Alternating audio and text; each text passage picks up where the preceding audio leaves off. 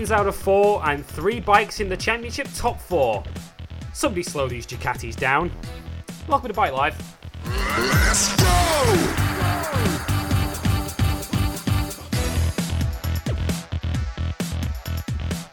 Yeah, so welcome to episode 52 of Bike Life here at Motorsport 101 as we look back on the second round of the Superbike World Championship that took place in Buriram in Thailand last weekend.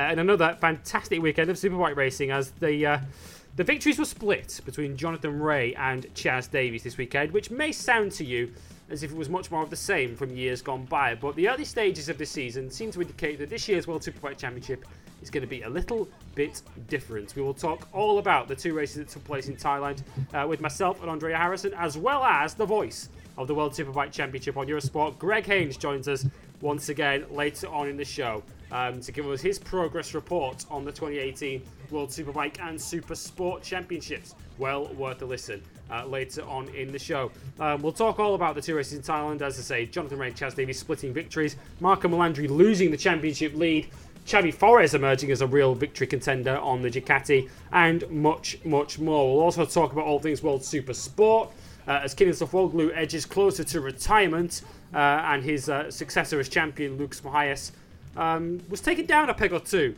by Randy Krummenacker in the Supersport race last weekend. We'll also talk about the opening race weekend of the 2018 CEV season as the Moto3 Junior World Championship and Moto2 European Championships got underway, and we'll also talk about some big news that's broken this week concerning this year's Suzuka 8-hour. Trust me, it is an absolute blockbuster. As I mentioned, Greg Haynes joins us later on, but joining me initially to look back on the Thailand World Superbike round, it's Andrea Harrison. Welcome, Dre.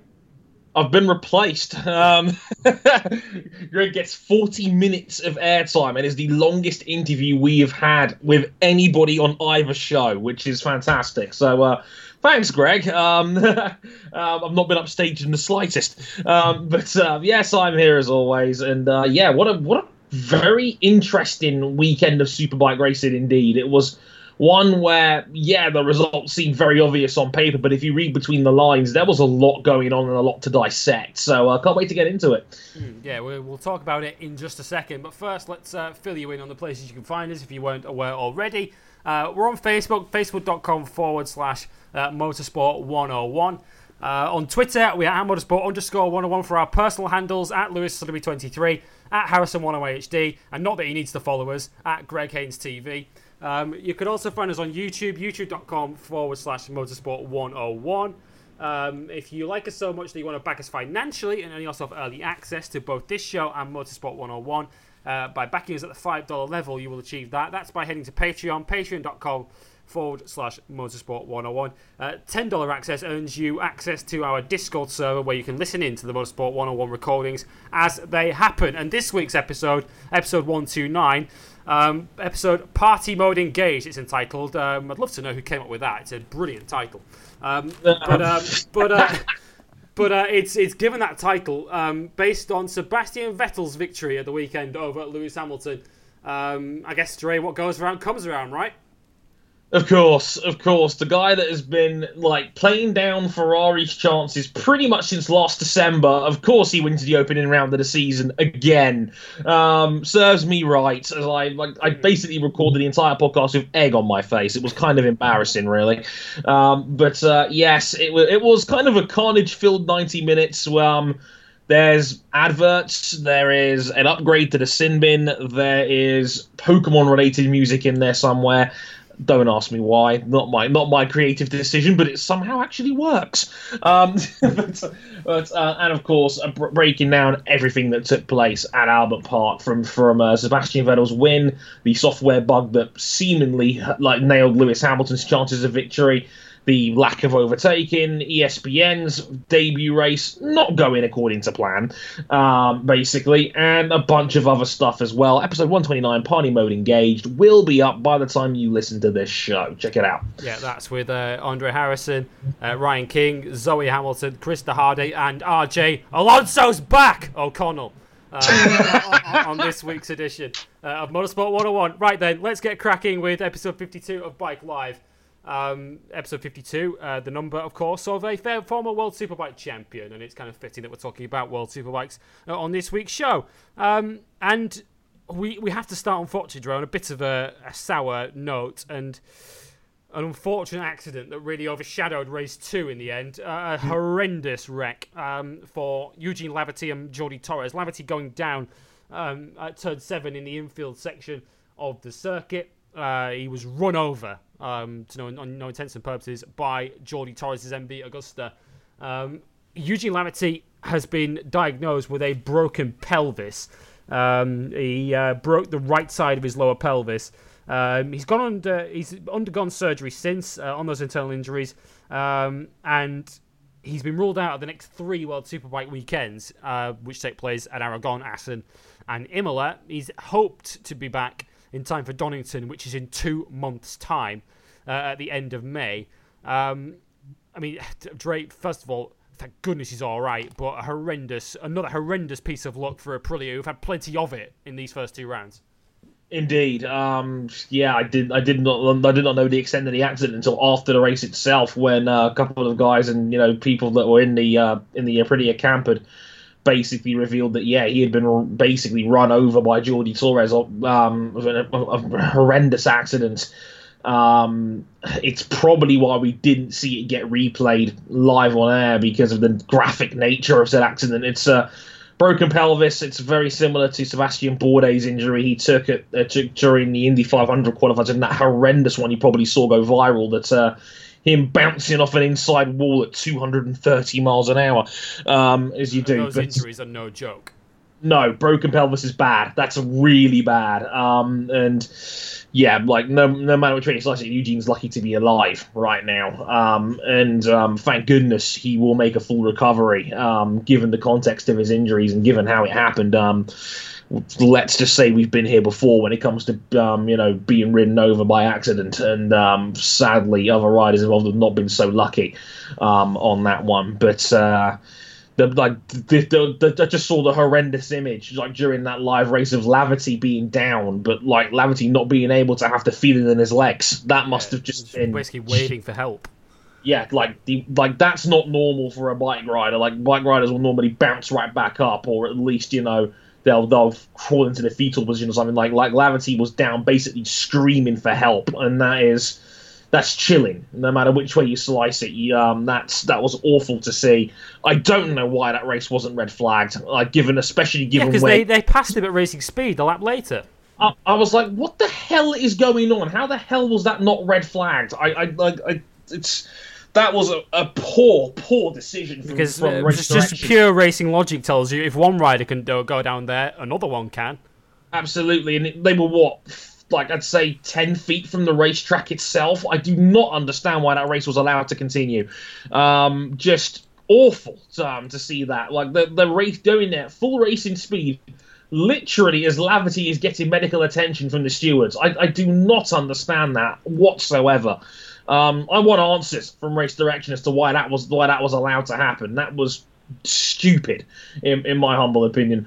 In any case, wishing Eugene a very speedy recovery. He's had that Aprilia looked a lot better than it was in previous years, and they were up there challenging on occasion already this season. So that's a real shame for Eugene that he's going to basically have his championship derailed here, with missing 3 weekends. But of course, a very speedy recovery to the plucky Irishman, and again, hope to see him on a bike again, and fully fit as soon as possible. Yeah, we wish Eugene all the very best. Aprilia left looking for answers, almost to the point looking for another rider at the moment, and no obvious replacement out there. I mean, they've, as I said, had the most horrendous luck at the start of the season, with Savadori breaking his collarbone in Phillip Island in Superpole when he was looking quick. He's only just returned from injury. Savadori, of course, injured himself at this round last year and missed a round when he had that oil spill onto his rear tyre in the second race in Thailand last year. No obvious replacement for them, because most of the riders who are either experienced or qualified to race in World Superbikes are already in contract with other teams because we're so early in the season. You know, it's too early in the season for a rider to have been jettisoned from his team already, so it is difficult to kind of imagine where a rider search will start for Aprilia. Greg Haynes gives us a bit of an insight onto that and to where he thinks that rider search will go a little bit later in the show. But let's talk then about the racing that we got in Thailand, putting the horrendous injury and accident to Eugene Laverty to one side. And let's start on Saturday with Super Pole and Race 1. Super Pole went the way of Kawasaki. They took a 1-2 with Rea taking the pole, unusually taking pole with his second lap on a qualifying tyre. Usually the fastest times are set on the first lap. He set the fastest time on his second and beat Tom Sykes by 3 thousandths of a second, denying Sykes the all-time pole record that he currently shares with Troy Corser. Rea would then go on to win Race 1, but even though he won the race, Rea, he won it reasonably comfortably. He won it by a second and a half from Xavi Fores, with Chaz Davies close behind in third. He led it from start to finish, but he never led it by enough of a gap to suggest that he was comfortable out there. Yeah, it was very telling that Jonathan could only put a second and a half on his riders, and basically he didn't have an advantage in open air compared to Xavi Fores and the other leading group, basically. They were all pretty much going the same sort of pace. Jonathan could not break them. He broke the slipstream, and that was what he needed to do to win the race, effectively, but he didn't just have a Jonathan Rea performance like of yesteryears where he's at the front and he breaks off and that's the end of the matter. No, the second group was right behind him coming over the line, which kind of says it all, really, that you know, the field looks closer. There's no other way of slicing it. They all look very close right now, and yeah, Jonathan did not run away with this one like he normally did. And again, that just kind of sums up Kawasaki as a manufacturer right now. As well, it was more evident in race two. They had more serious problems, but Jonathan not getting that truly comfortable victory was problematic. Yeah, I mean, the top 9 in Super Pole were covered by just a third of a second, even though it was a Kawasaki 1-2. They were only a 10th clear of 3rd place Leon Camier. Yeah, Leon Camier was on the front row, folks. More on him later. And Chaz Davies, the Race 2 winner and podium finisher in the end in Race 1, he was only 3/10 off the pole, but he qualified 9th in the end, just to show how close the field was. And we're going to talk a bit about Kawasaki and the kind of position they're in. Even though they won Race 1, and they leave Thailand with the championship lead courtesy of Jonathan Rea, more if anything down to how poor Melandri was in Thailand than anything else. Then Johnny Rea's gone past him, but when we're looking at this season as a whole, Rea, and what we can expect for the entire season, yes, Jonathan Rea has returned to winning ways, yes, he leads the championship, but surely what was really telling was Race 2 and how, unlike last year, Jonathan Rea did not scythe through the field and win Race 2 at Takanta, not even close. Yeah, like the first lap kind of gave the impression that, oh yeah, Jonathan's just going to plow his way through the field again, but no, not this time. And he was stuck in that top 5 level position, and you know, never really looked like he was going to win. He every time he was trying to make. That's the thing about it. That's the big difference between this year and last year. Like last year, Jonathan Rea would have a bunch of super aggressive moves. The first 3 laps of a Grand Prix would probably be leading by the end of lap 3, and then that was the end of the matter. This time round, he was trying all these audacious passes, and he was not able to make them stick second time round. It looked like they were really struggling under braking, and getting the bike stopped was problematic. Jonathan couldn't close the door on a lot of passes. He opened himself up to counter-attacks from riders like Camier, like Marco Melandri in particular, who had a right old dogfight with him in race 2 before finally breaking free in the second half of the race. But Jonathan never looked like he was going to win that race. At any point in race 2 did he look like he was going to win it beyond lap 2 or 3, and just did not have the pace to chase down Chaz Davies, who eventually got to the front, or the Yamahas in front of him either. So, yeah, very, very peculiar to see Jonathan struggle. I said to you before we went on the air, that looked like that was the most human I think I've seen Jonathan Rea look in the last 4 years.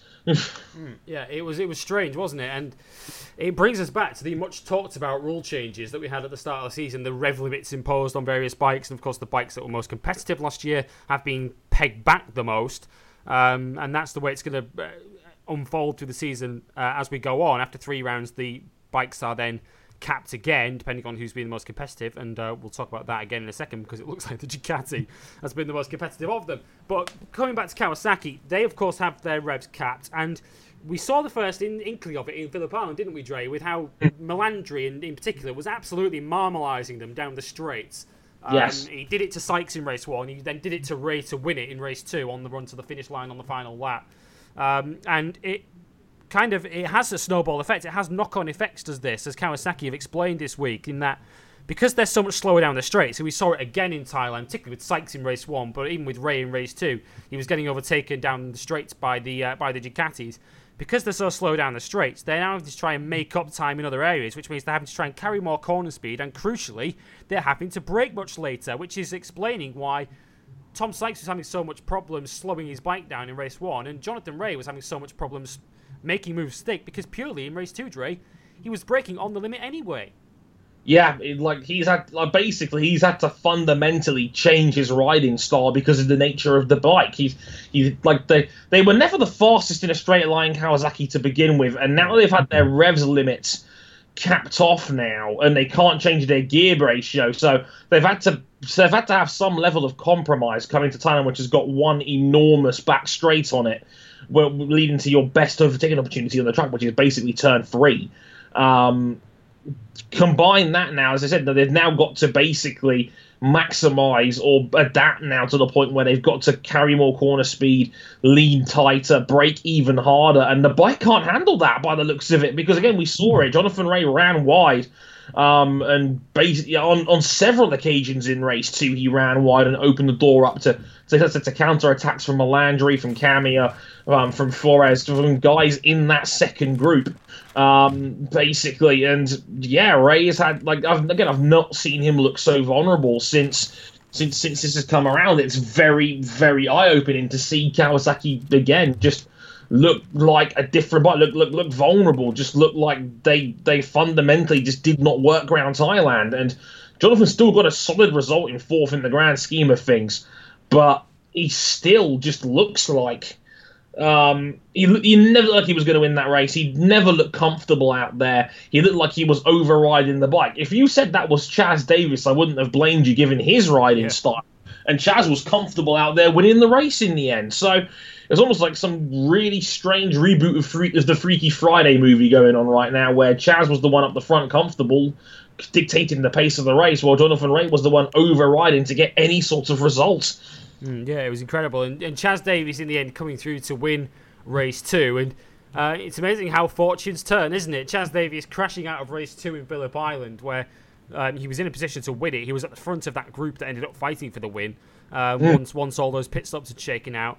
And then he comes back in Thailand, a circuit that he's never won at and Ducati to that point had never won at.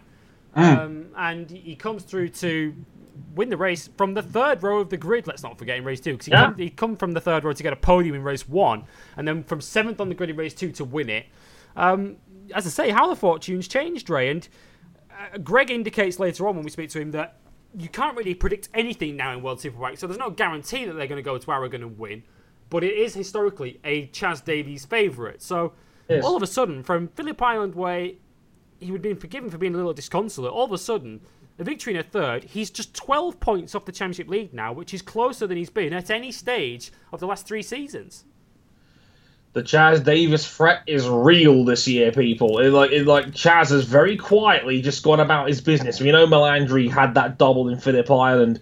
Jonathan's had two solid weekends, which has put him on top, but he's never really pressed home his advantage in this championship. And Chaz has gone with it, been professional, got that win in race two, very solid in race one, took 41 points away out of Thailand, and that's about as much as you could have realistically hoped for, given he had two row three starts to both races, but still managed to come through.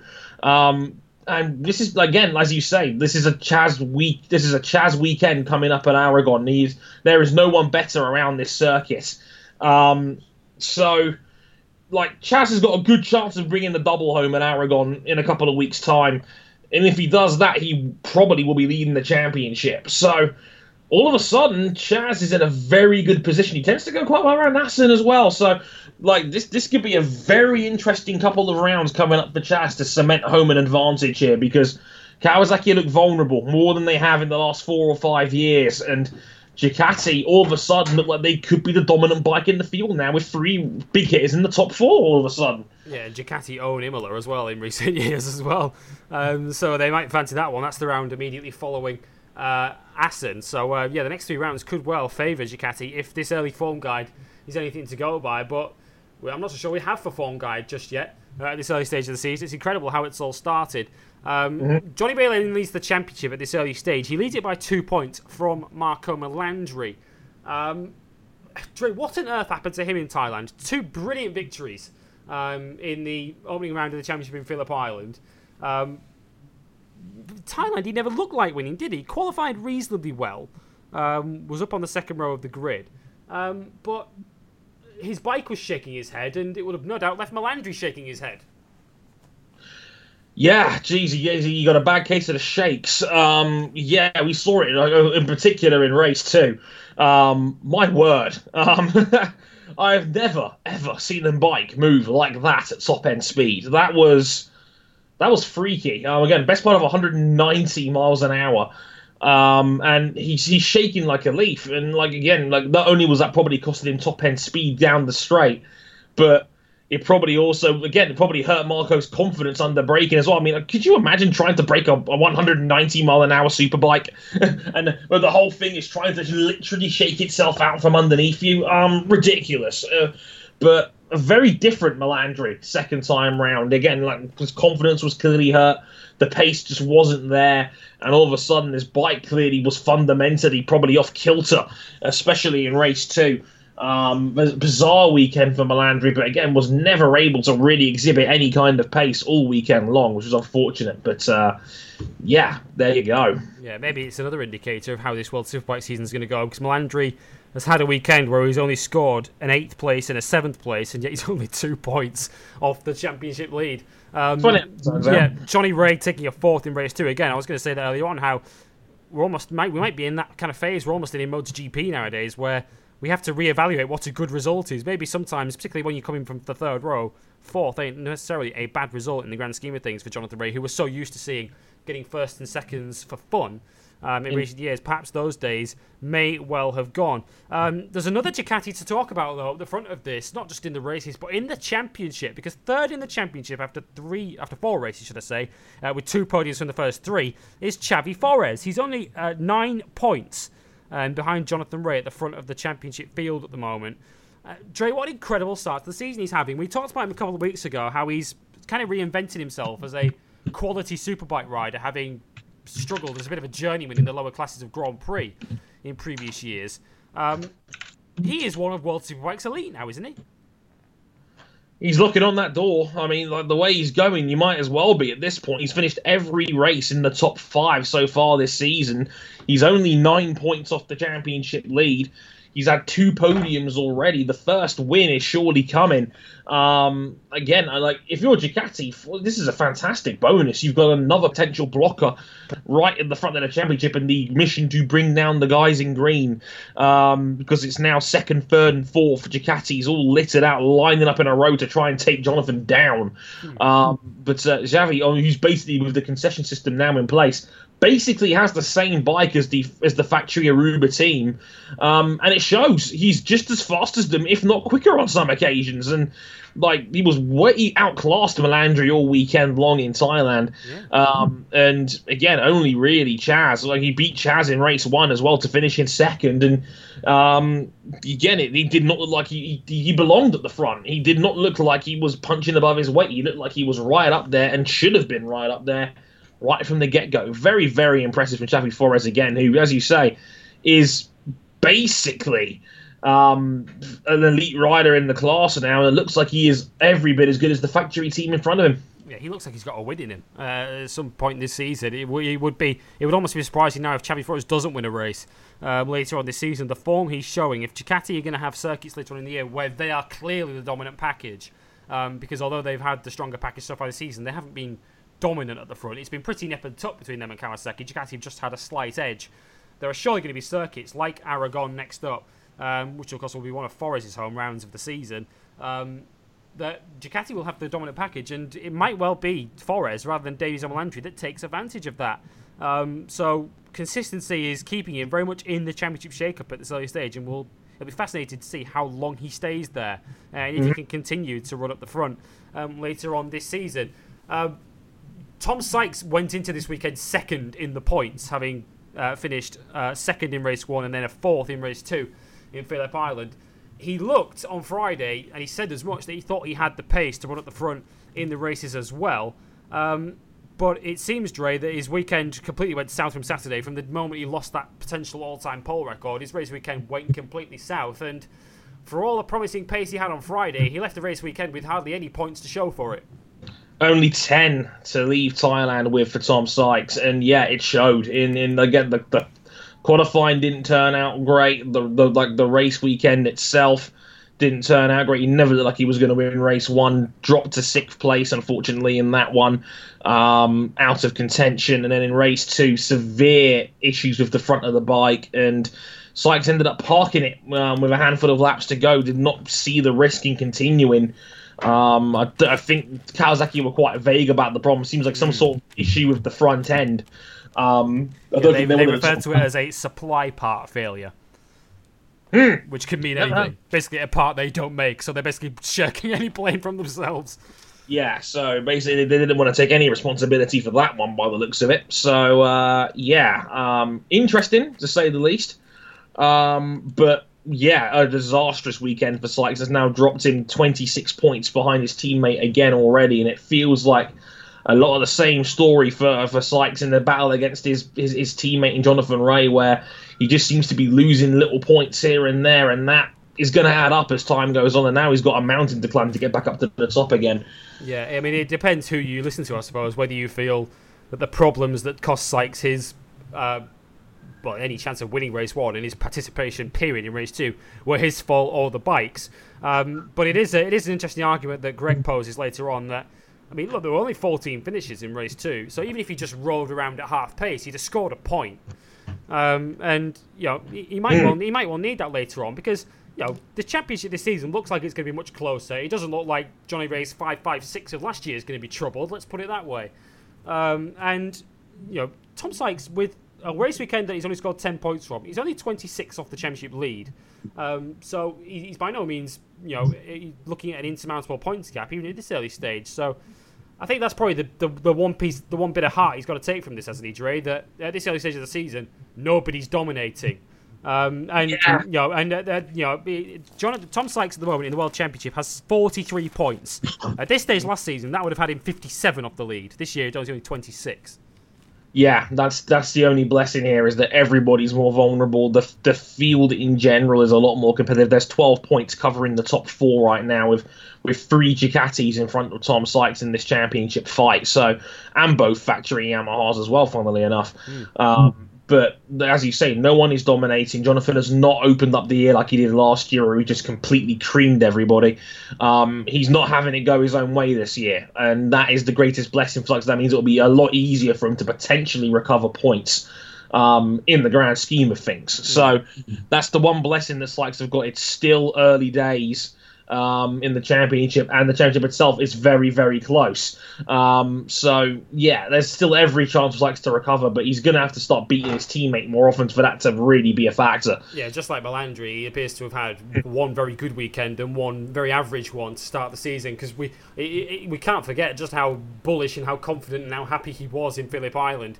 Surely that's not all disappeared in one race weekend, so we might have to wait until Aragon to see whether those problems he had in the races were actually just out of his control, and maybe he does still have the pace to run at the front from Aragon onwards, which is another circuit that historically Sykes hasn't gone well at. He's had the one double there back in his title-winning year, but other than that, he's tended to be, certainly in the Johnny Rea era, he's been a long way behind him. I don't think he's ever beaten him at Aragon while they've been teammates. Race 2 then went to Davies, as I mentioned, and there were two Yamahas with him on the podium in Race 2, just to kind of give them a timed confidence boost, because they were nowhere really where they thought they would be in Phillip Island. They finally got their 2018 spec bike out for Thailand, because we've been told already in previous shows that they had an upgrade planned for Thailand where essentially their 2018 package would be completely put together.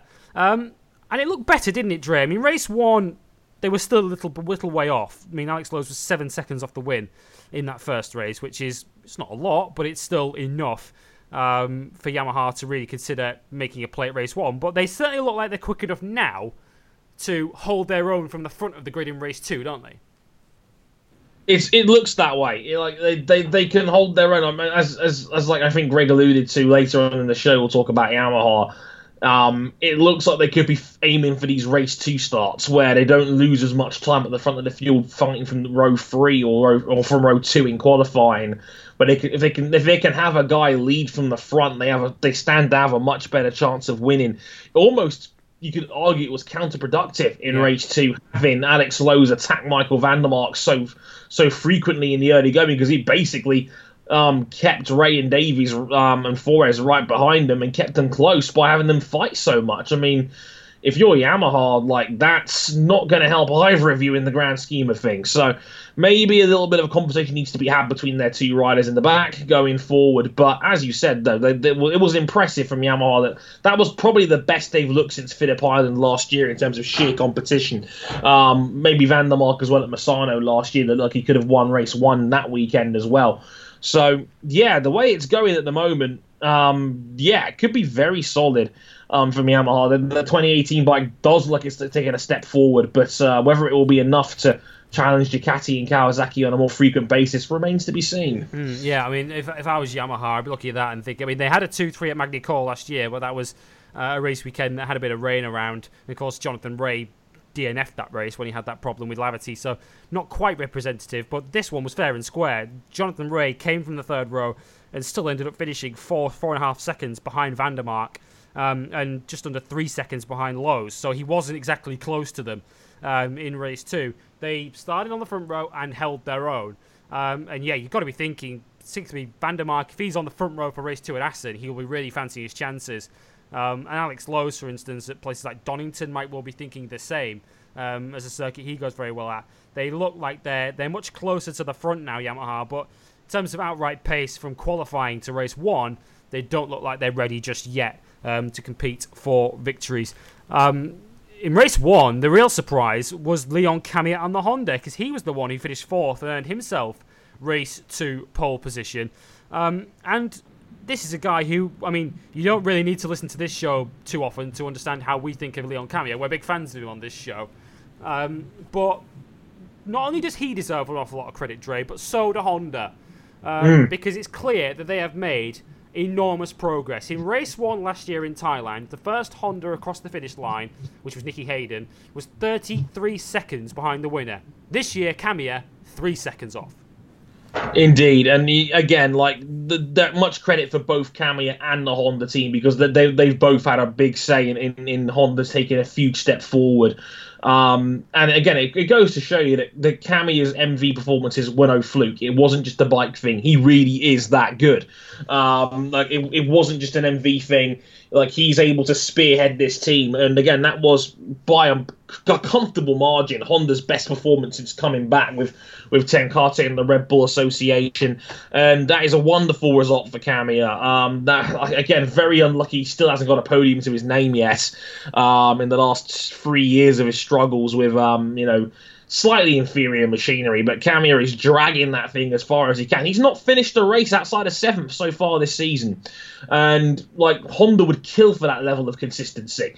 No matter which way you slice it, Camier has remarkably improved the performance of that bike, but also Honda has made great gains in taking themselves forward as well. So yeah, a lot to be grateful for Tenkate at the moment, but again, definitely positive signs going forward for him. Here's how the race is finished then. Race 1 went to Johnny Rea's first win of the year, from Fores by a second and a half, Davies in third, then came Camier, Alex Lowes in fifth, Tom Sykes sixth, Vandermark seventh, second of the Yamahas, championship leader at that point, Melandri in eighth, ahead of Eugene Laverty and Jordi Torres, who qualified fourth on the MV, so he had a good start to the weekend as well, showing pace, but as of course you've heard already, his race weekend kind of went south a bit in race two, where he crashed with Laverty.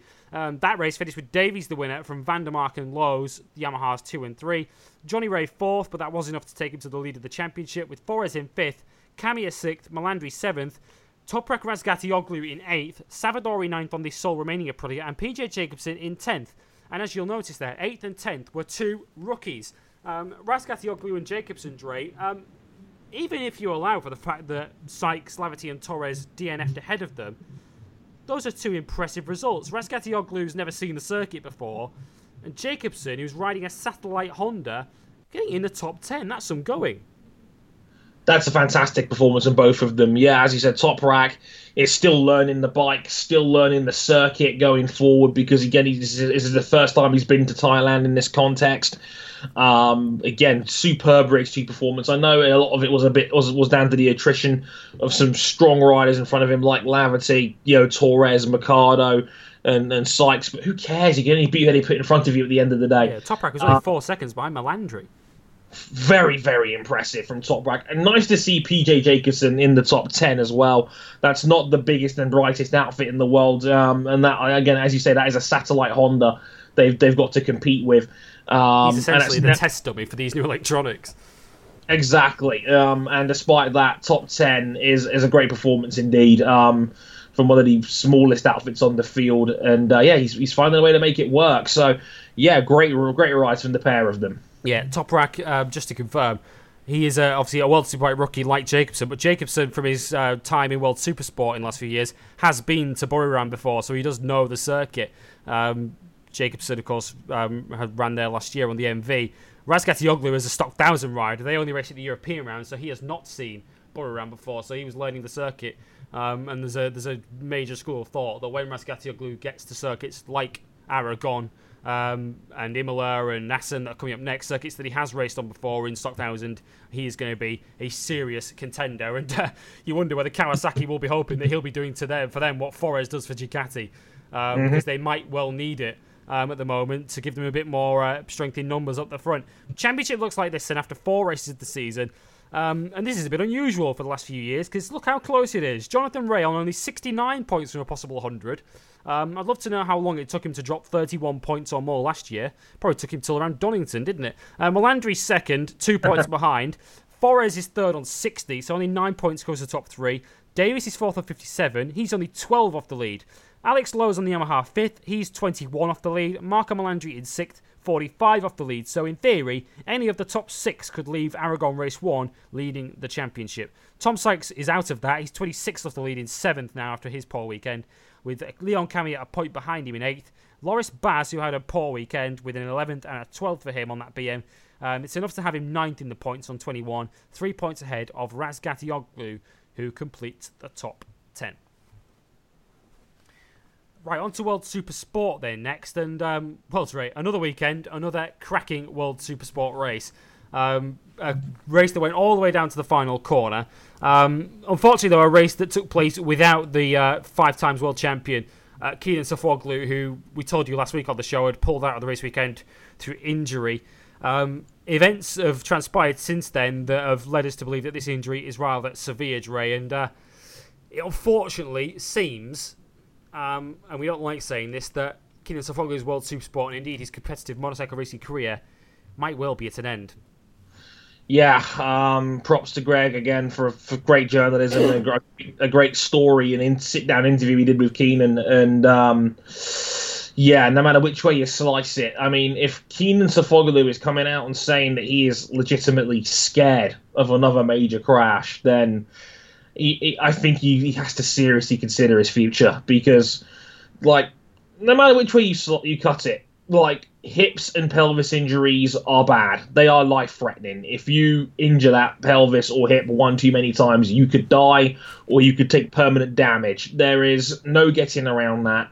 And he's had a couple of whoppers. He probably should have never come back to racing Qatar with the very, very slim chance he had of winning that championship. He still defies belief that he set that record and finished on the podium that day. It's ridiculous. I know it's ridiculous, but even then, it was out of his hands by a massive degree, and Lucas Mahias was probably never going to have been it that weekend and win the title anyway. It's like it's easy to sit here now in hindsight and go, was it worth it? In the eyes of Kenan, he clearly felt like it was worth a go, and I think that's come back to haunt him now, because he never recovered properly from that. So when he had the Phillip Island accident, it compounded the problem. And that was a hellacious accident, no matter which way you slot. Even if you were fully healthy and don't have hip problems, that was a huge accident. That's the sort of accident that gave Jorge Lorenzo the yips when he shattered his collarbone in Assen those years ago. Oh, God. Just, again, like, I hope Keenan has a serious sit-down and contemplates his future. But if the way he's talking, if he's that worried about permanent damage or even potentially death from one more serious accident, I don't see how he can continue. Yeah, I think we're at the point now where we all want to see Sofuoglu go head-to-head with Mahias again, and we want to see Keenan race and do what he loves doing in World Supersport, because he is the greatest rider this class has ever seen. But it's getting to the point now where it's just like, I think we just want Keenan to be healthy and to be well. And it's probably for the best that he hangs up his helmet now and accepts what has been a storied career, a sensational career in World Supersport. And, you know, he, of course, moved into Moto2 for a period as well and had podiums there. He's got nothing to be ashamed of from his career, and he's going to continue to have a long-lasting legacy in Turkish motorsport. He's probably going to go into team management, and he's already kind of like the Turkish equivalent to Valentino Rossi in the VR46 operation that he's doing in Turkey, what Rossi's doing in Italy, on bringing on young talent. We've already got Toprak in the Premier class in World Superbike. He is a Sofuoglu protege. We've got the Turkish Onsu twins who are riding in the Asia Talent Cup at the moment, and indeed in the CEV, which we'll talk about in a moment. We've got the another Turkish youngster, Çabuk, who's racing in the Supersport 300 Czech class this year. So a number of riders have been inspired into this sport based on what Keenan has done. And you know, maybe that is the next step for Keenan, because there's no doubt he's going to stay involved in the paddock somehow, because it's in his blood. It's what he does. He lives and breathes this sport, and in many ways that has been his downfall in the last few months, in convincing him to keep going and keep racing, even when doctor's advice would have probably told him otherwise. Without him, we still got a terrific race, as I mentioned, in World Supersport last weekend, a race that went all the way down to that final corner. Lucas Mahias, who was, for what it's worth, sensational in Super Pole, to take pole position. Oh, yeah. And for a lot of the race, looked like he was going to make it 2 from 2 and take a firm grip already at this early stage on the World Championship. But it didn't pan out that way, because in no uncertain terms, Ray, he got Krummenackered at the final corner. We have to use this again at some point. He got Krummenacker. That is a thing of beauty.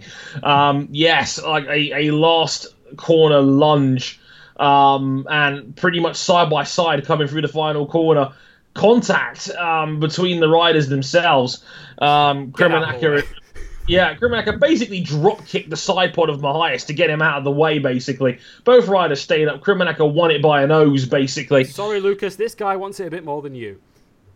Basically. Simply put, Krummenacker elbowed his way to victory. And this time, nobody seemed to have a problem with it. How about that? But, Valentino, take some notes. But, a fantastic race. Krummenacker was very, very fast all the way through. Set a couple of lap records on the way as well. He looked very, very quick. Got his opportunity at the end of the race to lead from the front. And got it over the line in the end. A fantastic victory for Krummenacker. Nice to see him back on the top step. Yeah, encouraging for the championship as well. Because as I mentioned, we're not going to see, even if he carries on racing, Keenan's not going to win the championship this year, by the looks of it. Because at this stage of the season, Mahias was only on 20 points, having had his second in Australia and then that blow-up in Thailand, which cost him a potential win there. He's on 45 points this time around, so even if Keenan returns, he is 40-plus points behind at this stage of the season, which is just way too many, even for a fully fit Sofuoglu to probably rein back in. But yeah, it looks encouraging that Mahias is not going to have it all its own way this season. And for Krummenacker, who looks like he's come back to the class a better rider, even though he didn't exactly excel in his 1 year in World Superbike last year with the Pacetti team. He did famously win on his World Supersport debut 2 years ago, but with the best will in the world, that was a win that really tumbled into his lap when he was teammates to Sofuoglu and made his debut that weekend in Supersport, and Sofuoglu crashed out of the lead and handed the victory to Krummenacker on his debut. And Krummenacker did not win again that year for the remainder of the season. So this is his second career win. in the Supersport class. But what it looks like, Dre, looking at this result, which, I mean, the top four riders were the exact same four as they were in Australia, just in a slightly different order, with the top two and third and fourth swapping around. It does look as if this season is going to be a Yamaha-dominated class, which leads us to think that the four that led at the front this weekend down in Australia, Mahias, Krummenacker, Caracasula and Cortese, you've got to think the championship's going to probably come from one of those four. It looks like it. I mean, there is a serious chance that Yamaha could run the table with at least like three, maybe four, maybe even five, if you count Jules Cluzel, who's on the Yamaha as well. Damn it, Jules. God damn it, Jules. You were leading. Come on.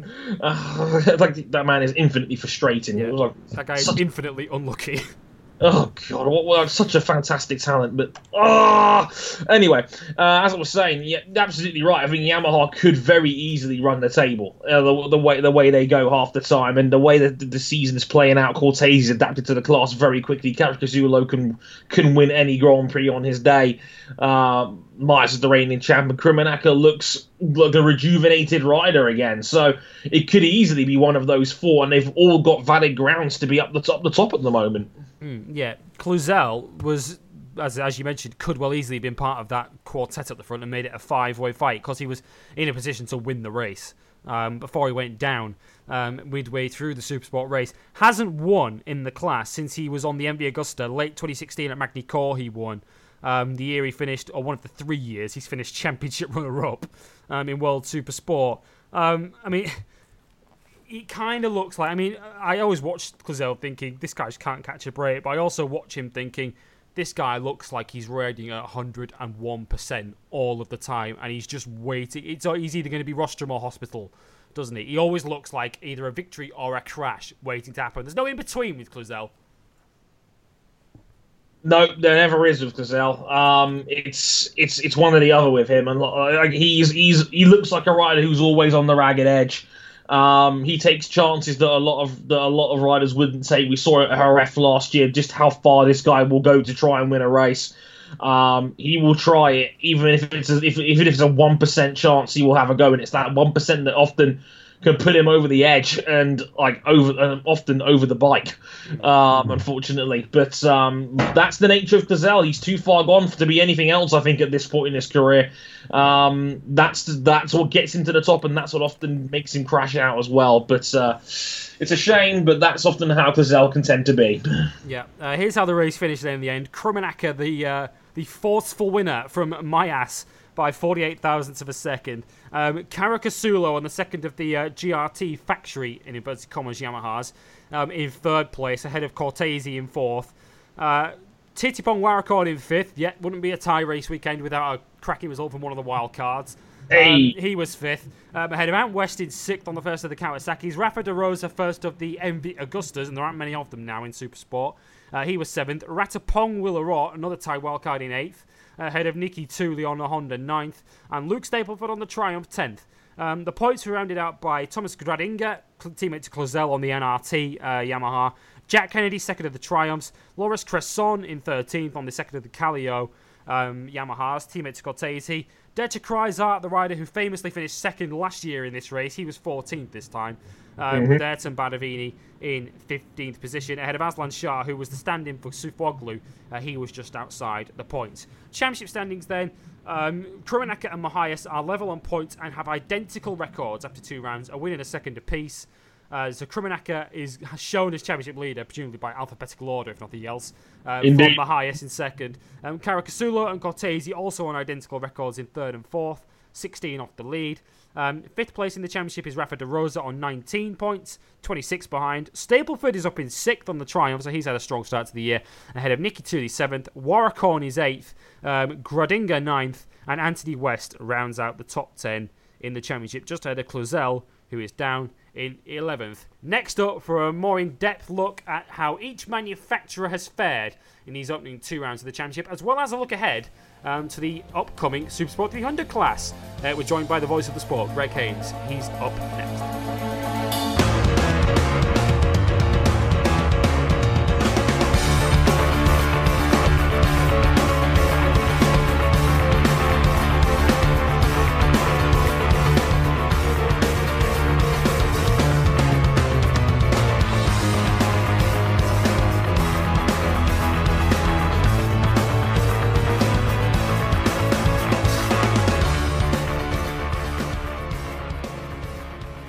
Well, for a progress report then on the first two rounds of the World Superbike and Super Sport seasons, it's a pleasure for us here at Motorsport 101 and Bike Life to welcome back the voice of the sport with Eurosport, Greg Haynes. Greg, many, many thanks for joining us once again.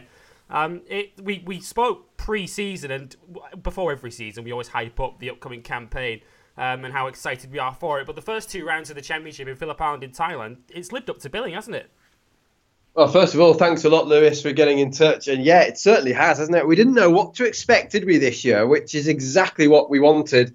I said before, I don't know about you, but I don't mind who wins the title. I don't mind how it is won, but all we want is close racing all the way through the year and the championship to hopefully, fingers crossed, touch wood and everything else, to go down to the last race. And yeah, I mean, we've already had 7 podium finishes, which already equals the number of riders who finished on the podium in the whole of last season. Wow. We've had 3 race winners already, and we only had 4 in the whole of last season. Yes, it's still only Kawasaki and Ducati winning, but Ducati's won 3, Kawasaki's only won 1. Jonathan Rea is still the championship leader, which actually I've got to say from a personal point of view, I'm pleased about, because it's not as though they've completely destroyed Kawasaki's chances. They're still there. They're still leading the championship. But instead of having a 30-point lead, as he had this time last year, he's only got a 2-point lead. So, you know, any one of 6 riders could come out of the first race in Aragon leading the World Championship, which is great, isn't it? Yeah, it's brilliant. 12 points covers the top 4 as well.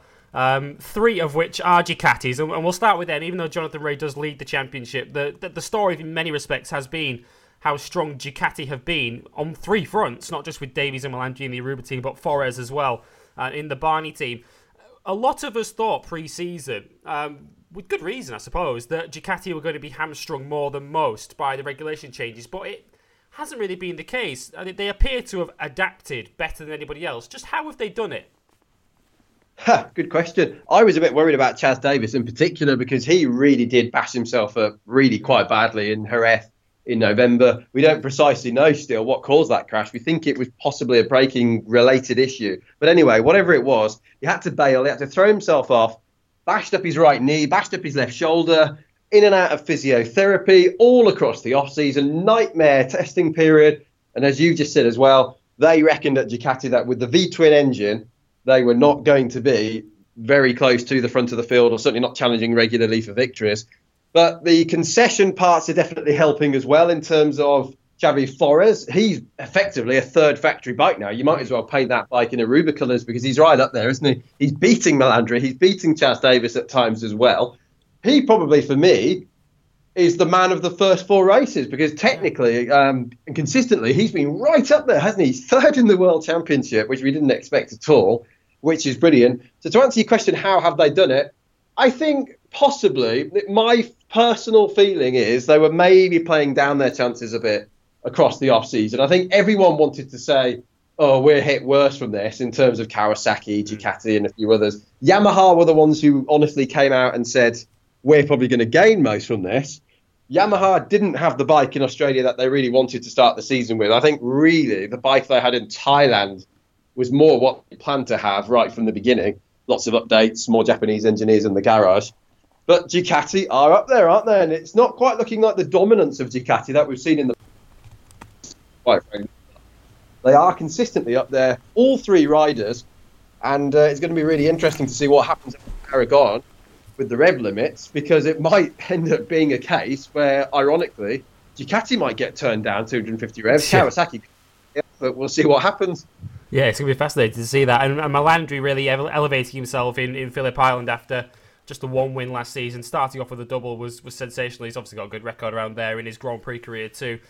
Davies fighting back with a win in Thailand, but we have to talk about Fores, who myself and Dre talked about him on this show a couple of weeks ago, how a few years ago, he kind of was a bit of a journeyman in many respects. He'd had a Grand Prix career which hadn't really had many highs. He'd been in the lower classes. He dropped out of Moto2 mid-2011 and has almost reinvented himself, hasn't he, as a quality superbike rider. Went off to Germany, won the championship there. And he's now established himself as one of the elite of World Superbikes.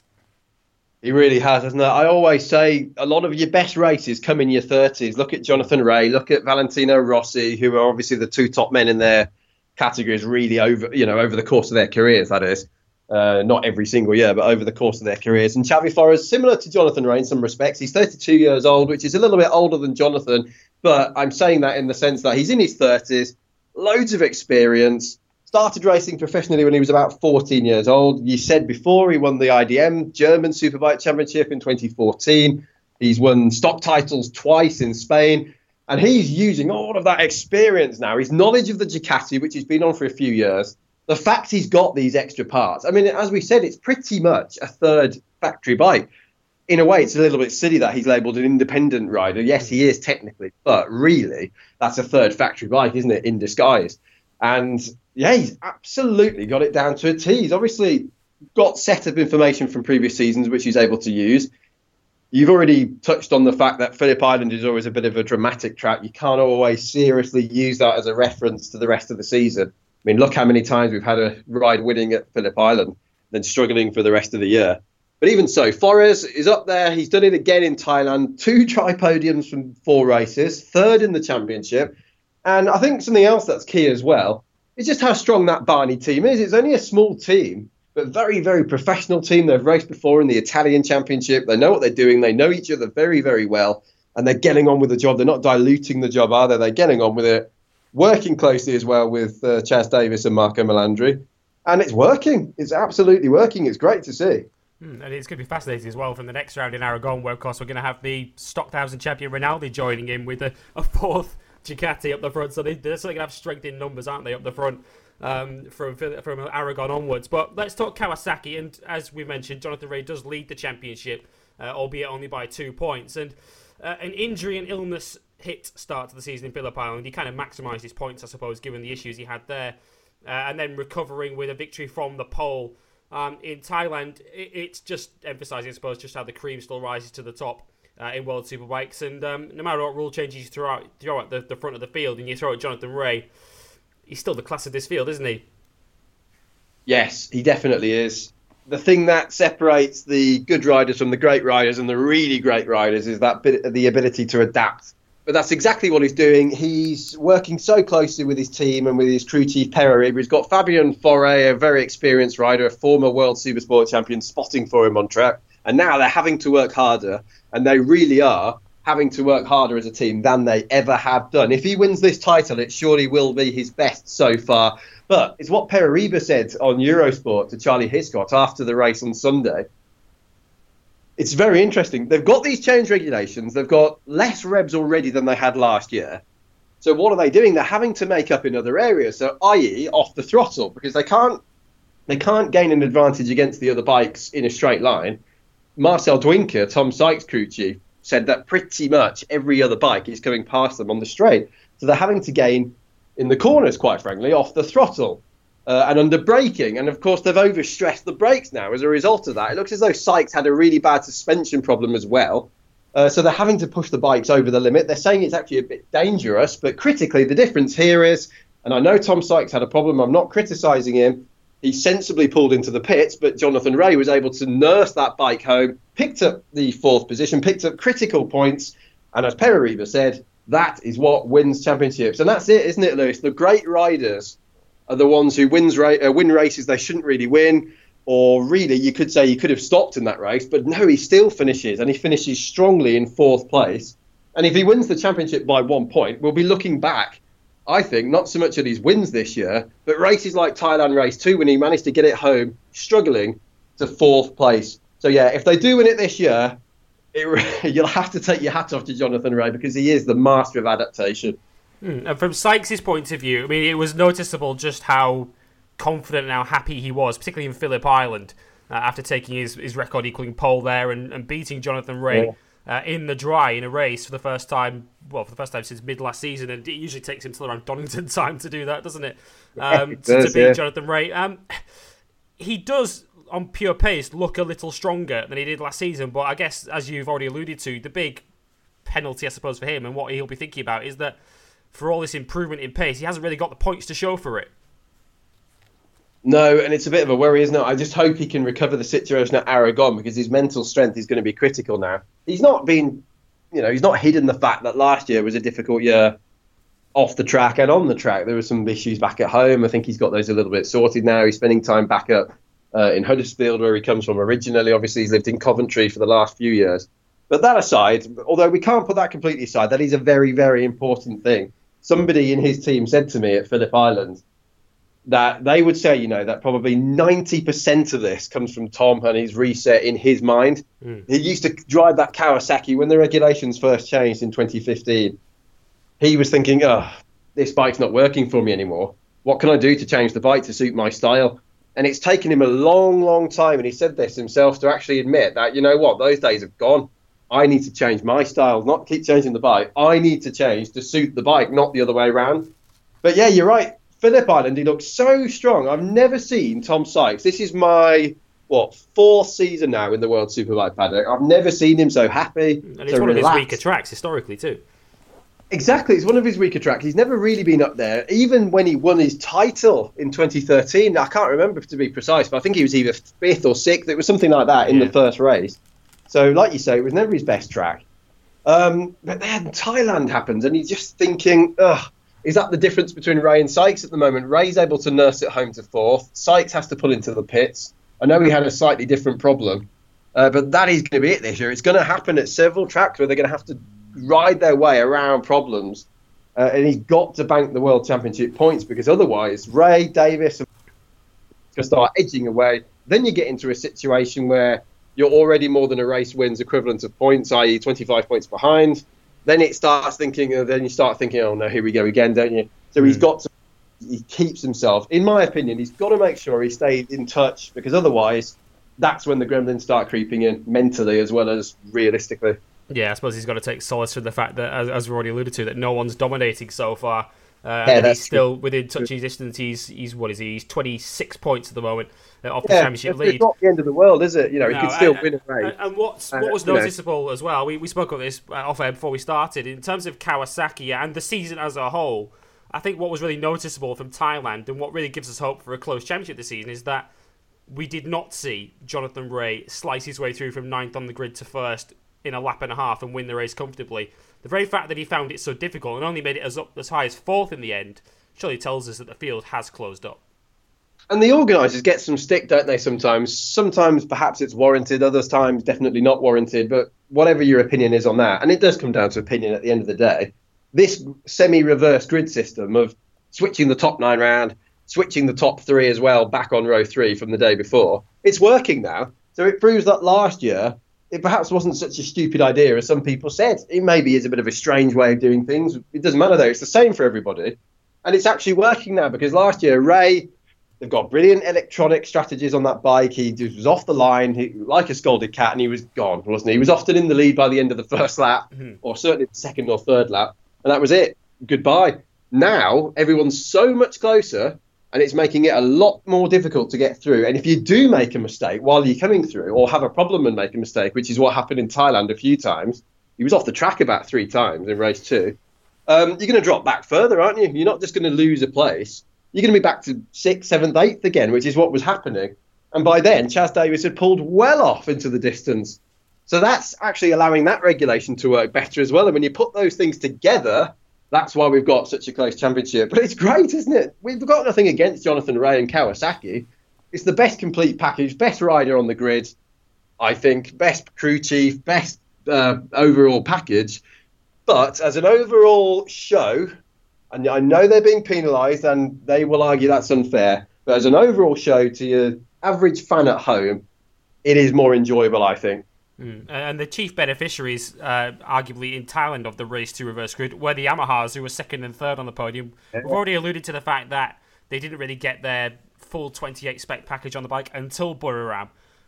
So how do we assess Yamaha's position now? I mean, in race 1 in Thailand, they were arguably perhaps disappointing again. Lowes got them up to 5th in the end in that first race, but they were still not in a position really to trouble the podium. But surely they showed in race 2 in Thailand that they are in a position, perhaps more than they were last year, to take advantage. Perhaps the race 2 will be the race that Yamaha target this year. Well, there's no doubt about it. The pressure is on, because it's their 3rd full season back now. 2015, they had 16, they had all of the excuses of the first year back. 17, they didn't have the excuses. It still didn't happen. Into 18, we think, they're really going to hit hard now. Bang, straight in. No, it still didn't happen. And we're thinking, what on earth is going on? But even before Australia, even back at Jerez testing in January, there were feelings around the paddock that the Yamaha I'm not going to say they were running with a 2017 bike in Australia, but they definitely were not running with a full spec 18 bike, which is what they've been planning to do for one reason or another. They didn't have the Japanese engineers in the garage. They didn't have all of the updates they wanted. So really, I think Australia was a damage limitation exercise for them. Because, yeah, they were closer in the second race there, but that doesn't really count because we had the pit stops. Tyre wear wasn't in. If you look at the results of race one from Australia, they were a long way back if you look at the gap in time. So finally, then, they've got the season underway. I thought it was great, incidentally. I don't know what you thought, Lewis, the fact those two riders, and we know there's a bit of needle between Vandermark and Lowes, but they've gone side by side on track quite a few times already this year. They've never run into each other, have they, to be fair? No. So all credit to everyone there. You could sense the determination, can't you, that they both want to be the first Yamaha winner on their return. You'd be surprised if they did run into each other. I mean, thank goodness it hasn't happened, and I hope it doesn't. But like Sykes and Rea, you wouldn't be surprised if it happened, would you? But it's great. They're great guys. They're really good with the press. They're really good with the fans. They're popular on the TV. They're funny, aren't they? Vandermark and Lowes, quite humorous interviews. And they're quick. They are quick. But at the same time, the pressure is on because they still haven't won a race. And not just those riders, but Yamaha. And the pressure's definitely on. I think you're right. They probably will focus on race two, but they've got to bang points in all the races. They really do need to be there. I suppose qualifying could be an area where they could improve on the one lap. Alex Lowes, though, is saying his difficulty at the moment, and it happened in both races at Buriram, is the first 11 or 12 laps, first half of the race, with a heavier fuel load and a newer tyre. He's still struggling there. What can they do to change? Well, I'm not super technical, but electronics is probably the main thing they can work on. It's a bit like the Aprilias last year when you heard Laverty always saying it was difficult in, through the race, and the BMW actually. And it's all electronic strategies they can play around with. But definitely relief in Thailand as well as satisfaction. They've got to keep it up now. It's no good just having a double podium in Thailand. So I hope that doesn't sound like I'm being harsh, by the way, on Yamaha. But the fact of the matter is they do need to keep doing that. Otherwise, they will lose ground in the championship. One look at the Manufacturers' Championship certainly tells us who the big movers are of this season. And it's Honda, who were bottom of the championship last season. They're up in fourth at the moment, largely down to Leon Camier. And is this just a rider who's elevated the team? Have the team improved the Fireblade, or a combination of the two? A combination of the two, I would say. We know Cami is a very good development rider, and it's fantastic, isn't it? Last year, I think it's a combination. They're going very well this year, and last year was a disaster, an absolute, complete and utter disaster. It could not have been any worse. Not only was the performance bad, and again, that probably sounds like I'm being very critical, but they couldn't argue against it, could they? I mean, it was an absolute nightmare. Nikki Hayden, we lost, which was appalling. I still quite can't believe he's not here, but just imagine the emotional effect that would have on you if you're working in the team. Everything was thrown up in the air, riders coming, riders going. Morale was obviously absolutely at rock bottom. Camier has brought a new lease of life to that Honda team. Honda Motor Europe are working very, very hard. The 10 Carter team has had a massive reshuffle. Peter Bredels, their technical coordinator, is no longer there. Marco Keeney left. Good people, by the way, but it's been a change. They're having to get used to all the new people. Kervin Bosch is the new team manager. Ronald Ten Carter taking a step back. It's obviously things they've been looking at and thinking about, and they've made these decisions for one reason or another. My worry here is that they still need to change the electronics. They're still on the Cosworth, which is a really good ECU, but there's a feeling we're going to have the spec ECU for 2019, and even if we don't, they really want to get onto the Marelli as quickly as possible because there's just greater scope. There's a lot more they can do with it. But not only do they need to adapt it to the bike, the engineers would have never worked with it before, quite possibly. They need to understand how it works. You could make the same change with the software with the Marelli, and it might have a completely different effect to what the Cosworth system would have. That's going to take a lot of time to get their head around that. Testing is very limited. They've had a test at Monte Blanco in Spain recently. There's another one coming up at Assen. My worry there, Lewis, is that what's going to happen with Honda is what happened with Suzuki back in 15. It's back to square one. Yeah. Exactly. So it makes you wonder whether they could keep that Cosworth for the rest of the year. But then they've got to say, it is a difficult one. Do you keep the Cosworth on and keep getting the strong results while Jacobson and Triple M continue developing the Magneti Marelli system? Or do you switch now, drop right back through the field, because that's what will happen. No way will Camier be up towards the front as he is now when they change. It's going to take a long time. That's a really difficult one. The feeling we've got at the moment is that they're going to stay with the Cosworth for Aragon and Assen. So that should be interesting. I reckon he's going to be really strong at Assen. He could well be on the podium there. So, it's a really difficult one to assess. At the moment, though, it is proving that that bike wasn't as bad as everyone said it was last year. It proves how good Leon Camier is. And I think Jake Gagne is going really well as well.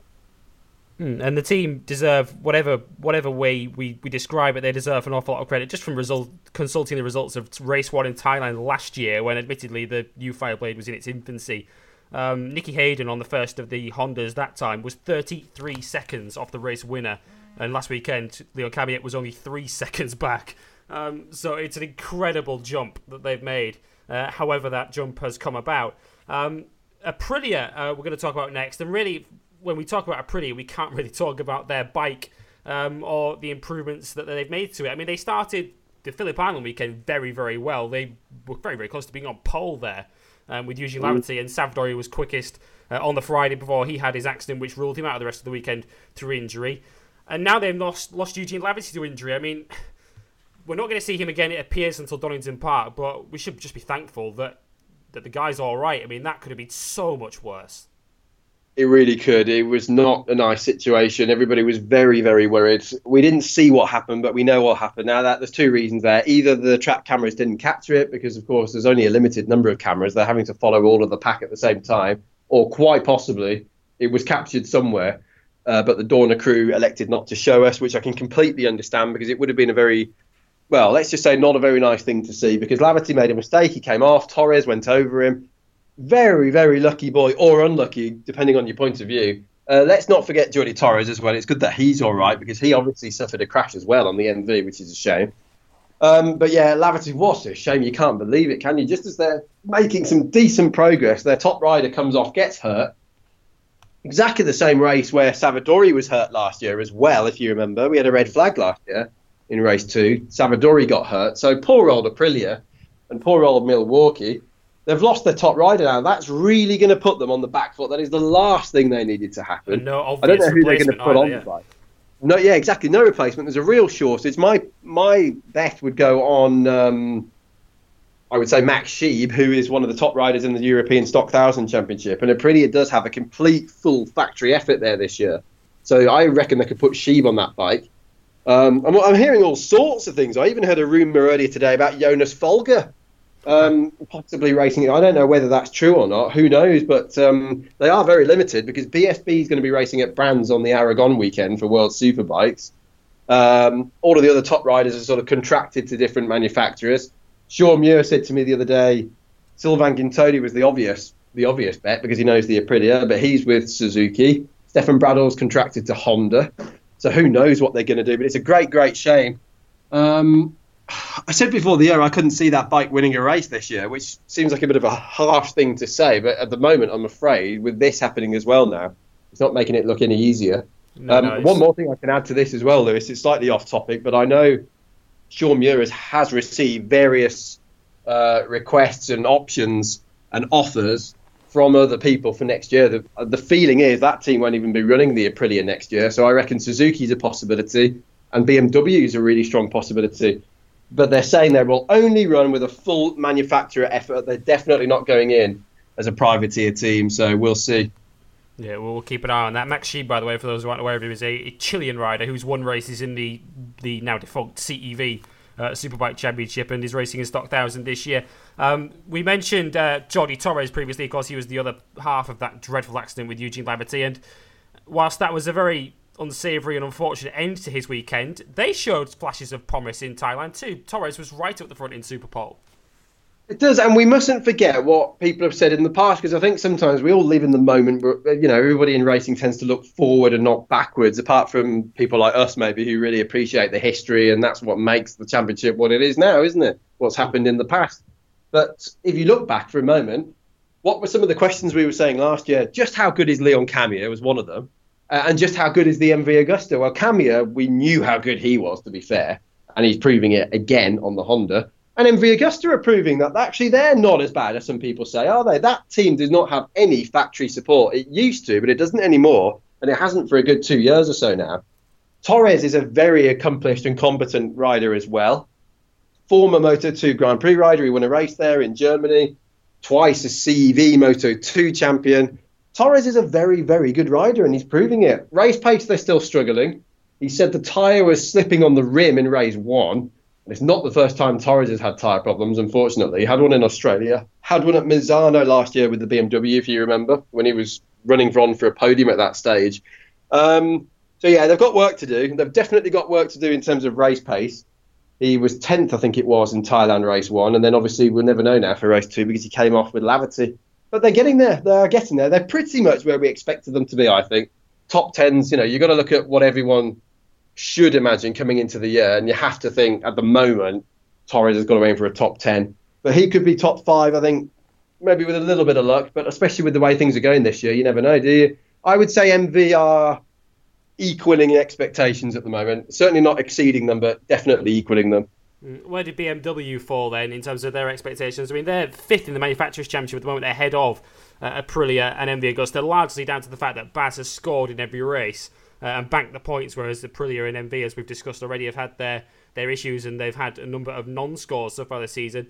But all of those points finishes that Baz has had have been in the second half of the points, and he's benefited particularly in Thailand race two. He was towards the back of the field and benefited through the high attrition rate there. So this is a team and a bike in terms of this BMW that seems to be lagging behind the rest, doesn't it?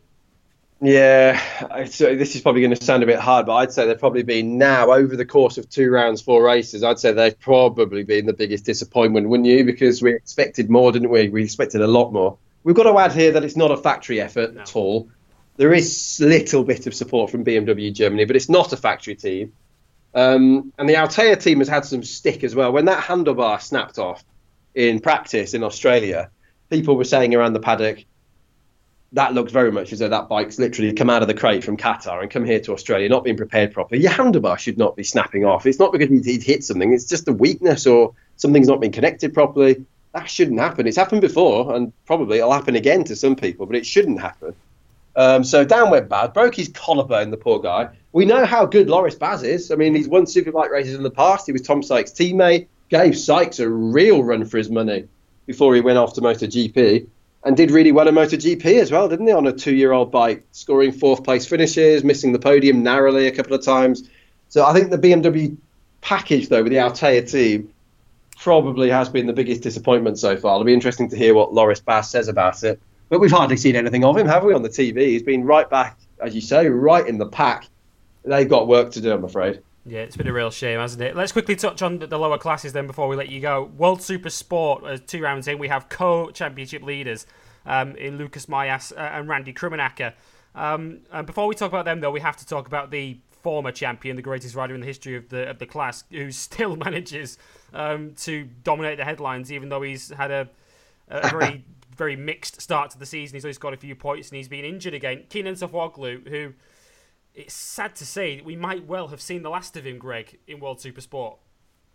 Yeah, we don't know if we have, but my feeling is we probably have, I'm afraid. Not in the paddock. Obviously, he's going to be working with his protégés, Toprak Razgatioglu and others.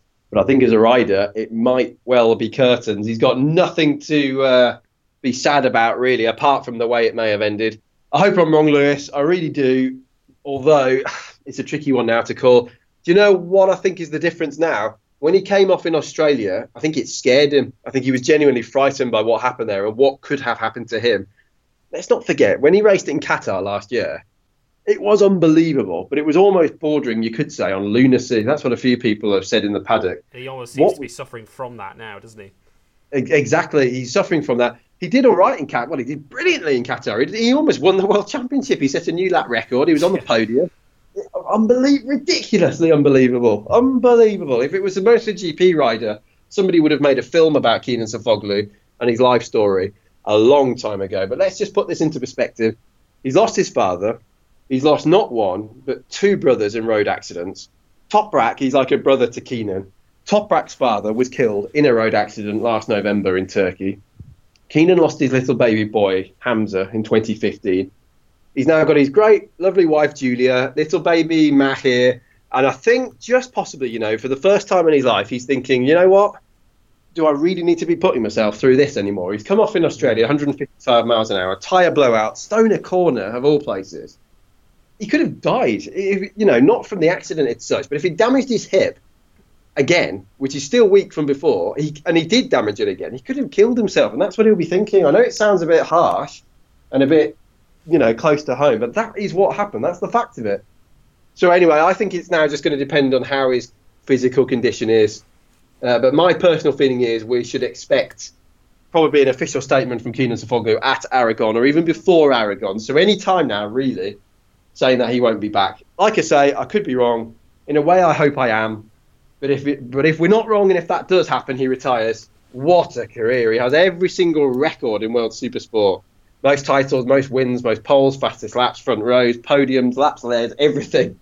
Unbelievable career. Yeah, he'll go down as the greatest World Supersport rider of them all, won't he? I mean, he would have been fronting the Kawasaki Challenge this season in the Supersport class, and without Sofuoglu, and perhaps even if he'd raced anyway. Looking at the first two rounds of the championship and the brilliant final corner battle we saw between Mahias and Krummenacker in Thailand, and as well, the two riders who finished immediately behind them in both races. I don't think it'll be going out on too much of a limb, Greg, to say that this year's championship's going to be won by somebody on a Yamaha R6. Yeah, I think you're right. We thought it before and it's been confirmed, isn't it? It's going to be amazing. Will we even get a non-Yamaha win this year? If Sofoglu's gone, doesn't leave you many options. Maybe Ant West, somebody like that on a Kawasaki, in a dry race, I mean, because obviously if it rained, anything can happen, can't it? But MV Agusta are struggling. There's not many of them in the field either for development purposes. Honda, well, they're struggling as well. I mean, there's so many Yamahas. You have to think they might well win all of the races this year, all 12 races. It's the bike to go with, though, isn't it? And it's a shame, in a way, that you keep hearing rumours about what's going to happen with the Supersport 600 class, not just in Britain, but in the World Championship as well.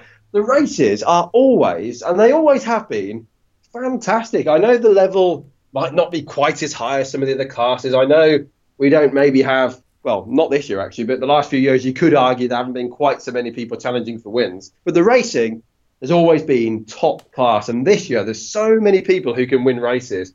I thought Krummenacker did a phenomenal job in Thailand. If you actually, I thought about it on I think it was Monday night. I was actually just thinking to myself, wow, he's gone out there and beaten Lucas Mahias in a clean fight. And you saw Lucas was really, really disappointed because he knows he could have won that one. I think Sandro Cortese's had a phenomenal start. Yeah. We've seen riders coming from Grand Prix racing before and struggling. Well, he's certainly not. He'll be on the podium and probably winning before you know it. And then watch out for people like Caracasulo. He's calmed it right down from how he used to be. He's not crashing it quite as much anymore. So, yeah, I think that's going to go right down to the wire. And if it was anything like Thailand, I mean, it doesn't get much better than that, does it? Bumping into each other over the line. But fair, but hard, and it's exactly how we like it. Fantastic. Yeah, maybe Jules Cluzel will be involved as well if he can stop walking onto ladders and kicking black cats and smashing mirrors. The guy has no luck, does he? What's he done? What has he done? So I forgot Cluzel then, sorry. Yeah, I mean, that one, though, you did think, Jules, I couldn't believe it. Throws it down the road from the lead. Maybe it just proves, though, that he's having to push a little bit too much at the moment to stay up front. You know, should he have done a Jonathan Rea and picked up the points instead of throwing it down the road and losing 25? I don't know. But that team, the NRT team, didn't even do any testing. They did no testing at all, nothing, before we got to Phillip Island. So they are on the back foot. And, Cluzel's 36 points already off the championship lead. And, of course, with Supersport only racing once per weekend, not so many races to make that back up. Just finally then, before we let you go, Greg, next round of the championship is at Aragon. Of course, that sees the return of both the Stock 1000 Championship and, of course, the second ever World Supersport 300 Championship. And it was a class that really improved leaps and bounds as the year went on last year. And a class that made history in many respects. It provided us with the first female winner of a World Championship race in Carrasco. We saw the first Indonesian winner of a race at the end of the season with Hendra winning in Jerez as well. And it's a championship that looks wide open again this year, doesn't it? We have a number of big names sticking around. The likes of Daru is sticking around. Valle sticking around. We also have the introduction of Maria Herrera, who, of course, has a successful record in Moto3 as well. Again, a wide-open class this, particularly with the top two who competed for last year's championship. Garcia now in CEV Moto3 and Coppola as an ESS runner in Supersport. Very, very difficult to call this, isn't it? It is difficult to call. And while I'm talking to you, you might just hear me. I'm just unzipping my bag to get my one of my commentary folders out. I'm just going to have a look at the entry list while I'm talking to you, because you just reeled off so many great names there, and it's almost impossible to call it, isn't it? Like you say, I'm just looking down the list now. I mean, you've mentioned some of them already, but from some of the others, you've got Enzo Dalla Vega, Nick Kalinin, the really quick rider from the Ukraine. I actually picked a favourite. I mean, Mika Perez. We shouldn't forget Perez. He's on a Kawasaki as well this year now, and not a Honda anymore. I picked a favourite out of these, you know, a few weeks ago. And I think I went actually for Glenn Van Stralen, who's number 15 on one of the KTMs. Glenn Van Stralen was very quick, actually, in the KTM World Final in Jerez last year. But it's impossible to say, isn't it? We get KTMs did look good when they turned up at Jerez too. They did, yeah. And, you know, it's very difficult to say what's going to happen there. So watch out for the KTMs. We only saw them on the grid at the end of last year. It's obviously the KTM 390. It's a bit confusing. It's Supersport 300, but you've got the 390, the Yamaha R3, Kawasaki Ninja 300, but there's a 400 out now as well. So I don't know whether that will be racing there perhaps next year. And obviously the Honda CBR 500. But anyway, the point I'm trying to get at is it's easy to forget that Supersport has balancing rules, a bit like what Superbike has this year. They can change the rev limits. They can change the weight limits as the season goes on. And does anyone even think about that now? No, because you get 15 riders fighting for the win. Does anyone actually care if the rules are being balanced? You know, really, your armchair fan. And I think that's why we'll probably forget eventually that it's happening in Superbike as well, because everyone just wants a close race. Quick shout-out for the Brits. You've got Tris Finocchiaro on a Honda and Alex Murley on a Yamaha with Team Toth. Speaking with Alex quite recently, Lewis, he's still with Team Toth on a Yamaha, as I say. He's actually changed a lot of personnel now, though. He's got all of his own mechanics around him. He was the only British rider to score points last year. I'm expecting, I hope I'm wrong, but I'm expecting him to be still a little bit down on power, but they reckon they've made some ground. So let's see what Alex Murley can do. Can he get it on the podium? Could he win a race? It's not going to be easy. It's going to be far from easy. It's going to be really difficult, but let's see what he can do this year.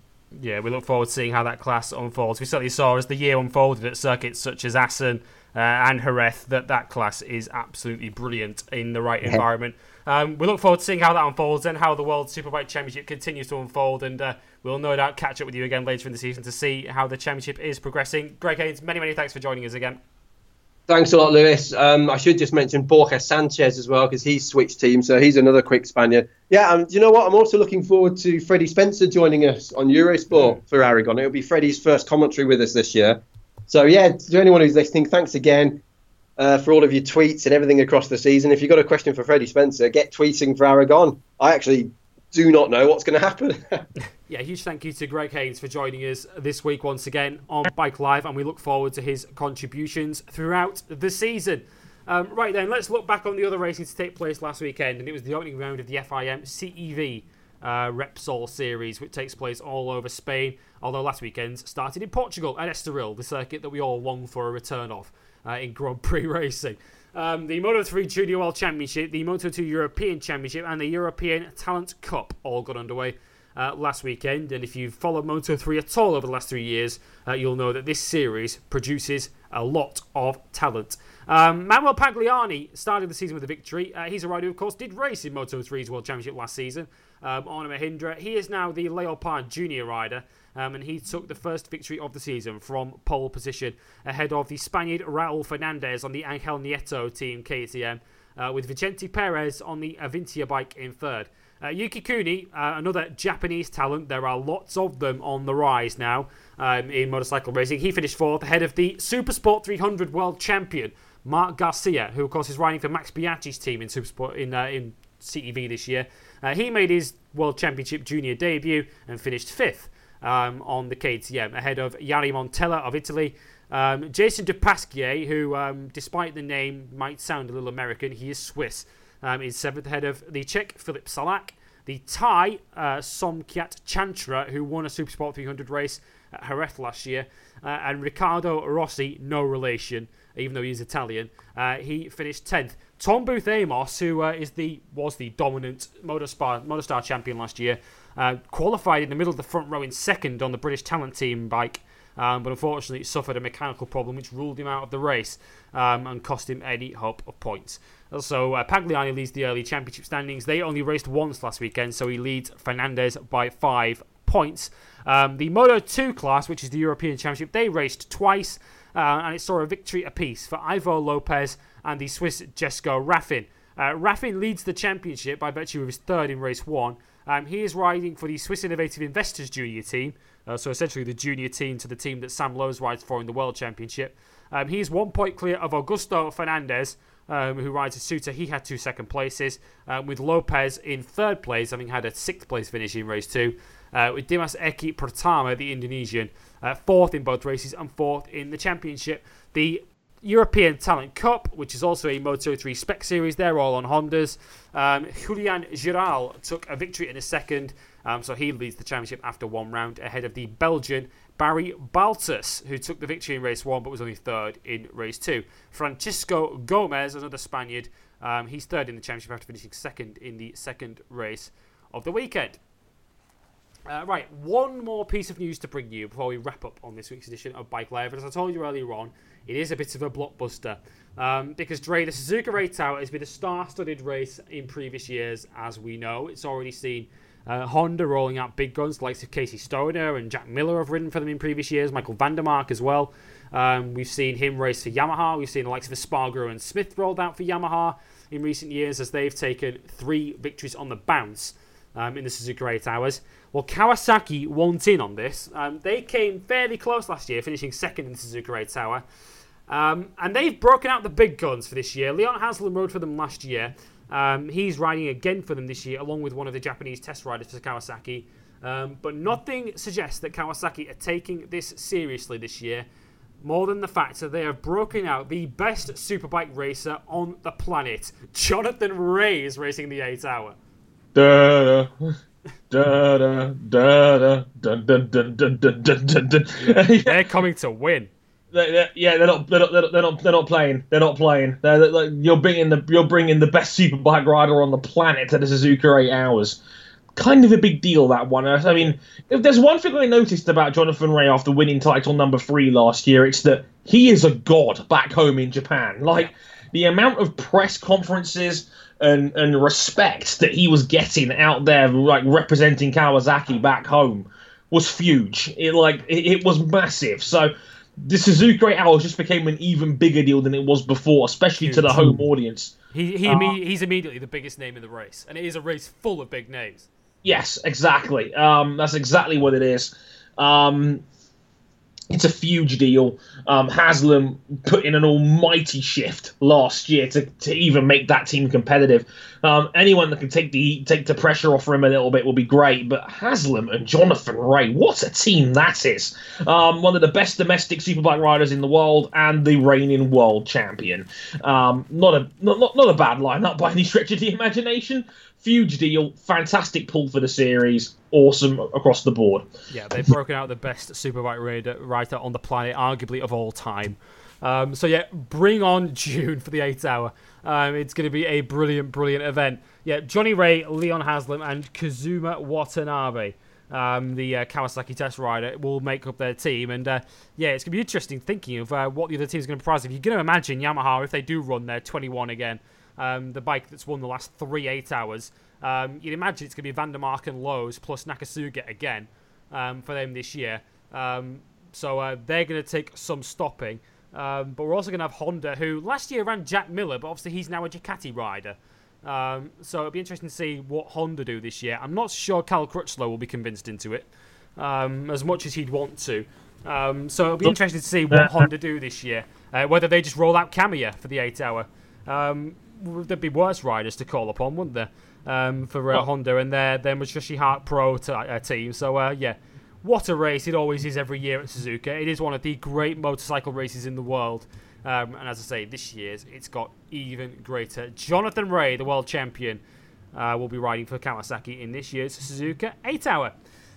Right then, this brings us to the end of episode 52 of Bike Life here on Sport One. A huge thank you to Greg Haynes once again for joining us this week. A huge thank you once again to Andrea Harrison for joining me this week.